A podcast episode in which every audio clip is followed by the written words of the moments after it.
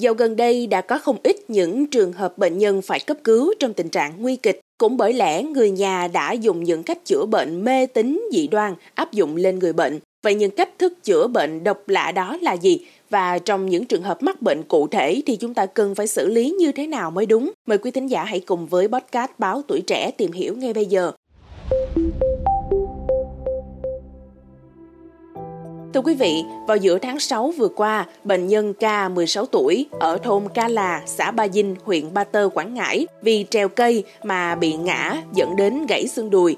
Sau đó thì người trong gia đình đã chữa trị cho bệnh nhân bằng cách lấy một con gà trắng đã cắt cổ rồi cột vào đùi bệnh nhân. Sau khi xử trí xong xuôi mới đưa nạn nhân đi cấp cứu tại trung tâm y tế Ba Tơ. Khi đến trung tâm y tế, việc bó con gà quanh chỗ bị tổn thương đã khiến vết thương nhiễm trùng, rất may là các y bác sĩ đã kịp thời chữa trị để không xảy ra thêm bất kỳ một biến chứng nào. Theo người nhà, mục đích cột con gà cắt cổ ở vết thương là để mau lành. Không chỉ dừng lại ở trường hợp trên, mới đây ngày 27 tháng 6, Bệnh viện Nhi Trung ương cho biết, bệnh viện vừa tiếp nhận điều trị cho một bệnh nhi 10 tuổi bị nhiễm khuẩn huyết, suy đa tạng, ngộ độc thuốc do chữa trị tại nhà. Cụ thể, bác sĩ Hoàng Kim Lâm thuộc khoa điều trị tích cực nội, Bệnh viện Nhi Trung ương cho biết, theo lời kể của người nhà thì trước khi vào viện 8 ngày, trẻ ở nhà đã bắt đầu xuất hiện ho, sốt, chân tay lạnh, khó thở và mệt mỏi.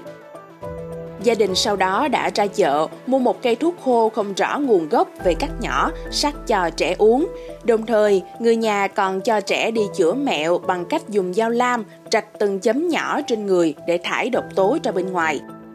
Sau khi thử hết các cách trên mà thấy bệnh tình không thuyên giảm, gia đình mới cho trẻ đến bệnh viện thăm khám. Tại bệnh viện tỉnh, trẻ có triệu chứng sốt, mệt, da vàng sạm, bụng trướng, suy gan, thận và suy hô hấp.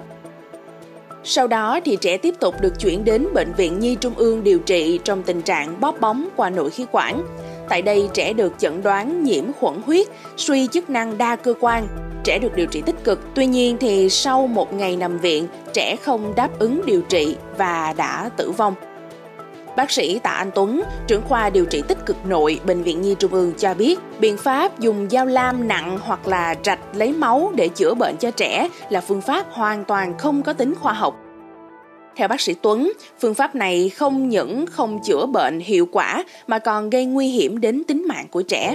Dùng dao lam nặng lấy máu có thể khiến trẻ mất máu, phá hỏng hàng rào vi khuẩn tự nhiên của cơ thể, khiến vi khuẩn xâm nhập trực tiếp gây nhiễm trùng máu. Đồng thời, việc làm này làm trì hoãn việc đưa trẻ đến bệnh viện mà mất đi thời gian vàng để cứu sống trẻ. Các bác sĩ khuyến cáo trước khi sử dụng bất kỳ loại thuốc hoặc là các phương pháp chữa bệnh nào cho trẻ, cha mẹ cần phải tham khảo ý kiến của bác sĩ. Cha mẹ không nên vì quá sốt ruột mà nghe những lời mách bảo, quảng cáo về các loại thuốc không rõ nguồn gốc, phương pháp điều trị bệnh phản khoa học khiến trẻ gặp nhiều biến chứng khôn lường, thậm chí là dẫn đến tử vong. Trước đó, đã có một bệnh nhân nam 60 tuổi, ngụ tỉnh Bình Dương, đã nhập viện cấp cứu trong tình trạng năm đầu ngón tay chảy máu đầm đìa trước khi được đưa đến bệnh viện. Khai thác bệnh sử ghi, bệnh nhân đột ngột liệt nửa người bên phải. Sau khi tham khảo các thông tin trên mạng, thì vợ và cả người em của bệnh nhân đã nhanh chóng cấp cứu cho ông bằng cách lấy lưỡi lam cắt sâu vào các đầu ngón tay bên bị liệt. Cho đến khi thấy máu ở các đầu ngón tay chảy quá nhiều nhưng bệnh nhân vẫn còn liệt thì gia đình mới đưa ông vào bệnh viện đa khoa khu vực Thủ Đức. Sau đó thì bệnh nhân nhanh chóng được chuyển ngay đến bệnh viện nhân dân 115 để kịp giờ vàng trong việc cấp cứu. Các phương pháp chữa bệnh này đều là mê tín dị đoan, không dựa trên cơ sở khoa học nào. Bệnh nhân không những không hết bệnh mà còn tốn tiền tốn thời gian điều trị Bên cạnh đó, những phương pháp chữa bệnh này còn gây biến chứng nặng nề, ảnh hưởng tới bệnh lý của bệnh nhân. Cảm ơn quý thính giả đã lắng nghe số podcast ngày hôm nay. Đừng quên theo dõi để tiếp tục đồng hành cùng podcast Báo Tuổi Trẻ trong những tập phát sóng lần sau. Xin chào tạm biệt và hẹn gặp lại.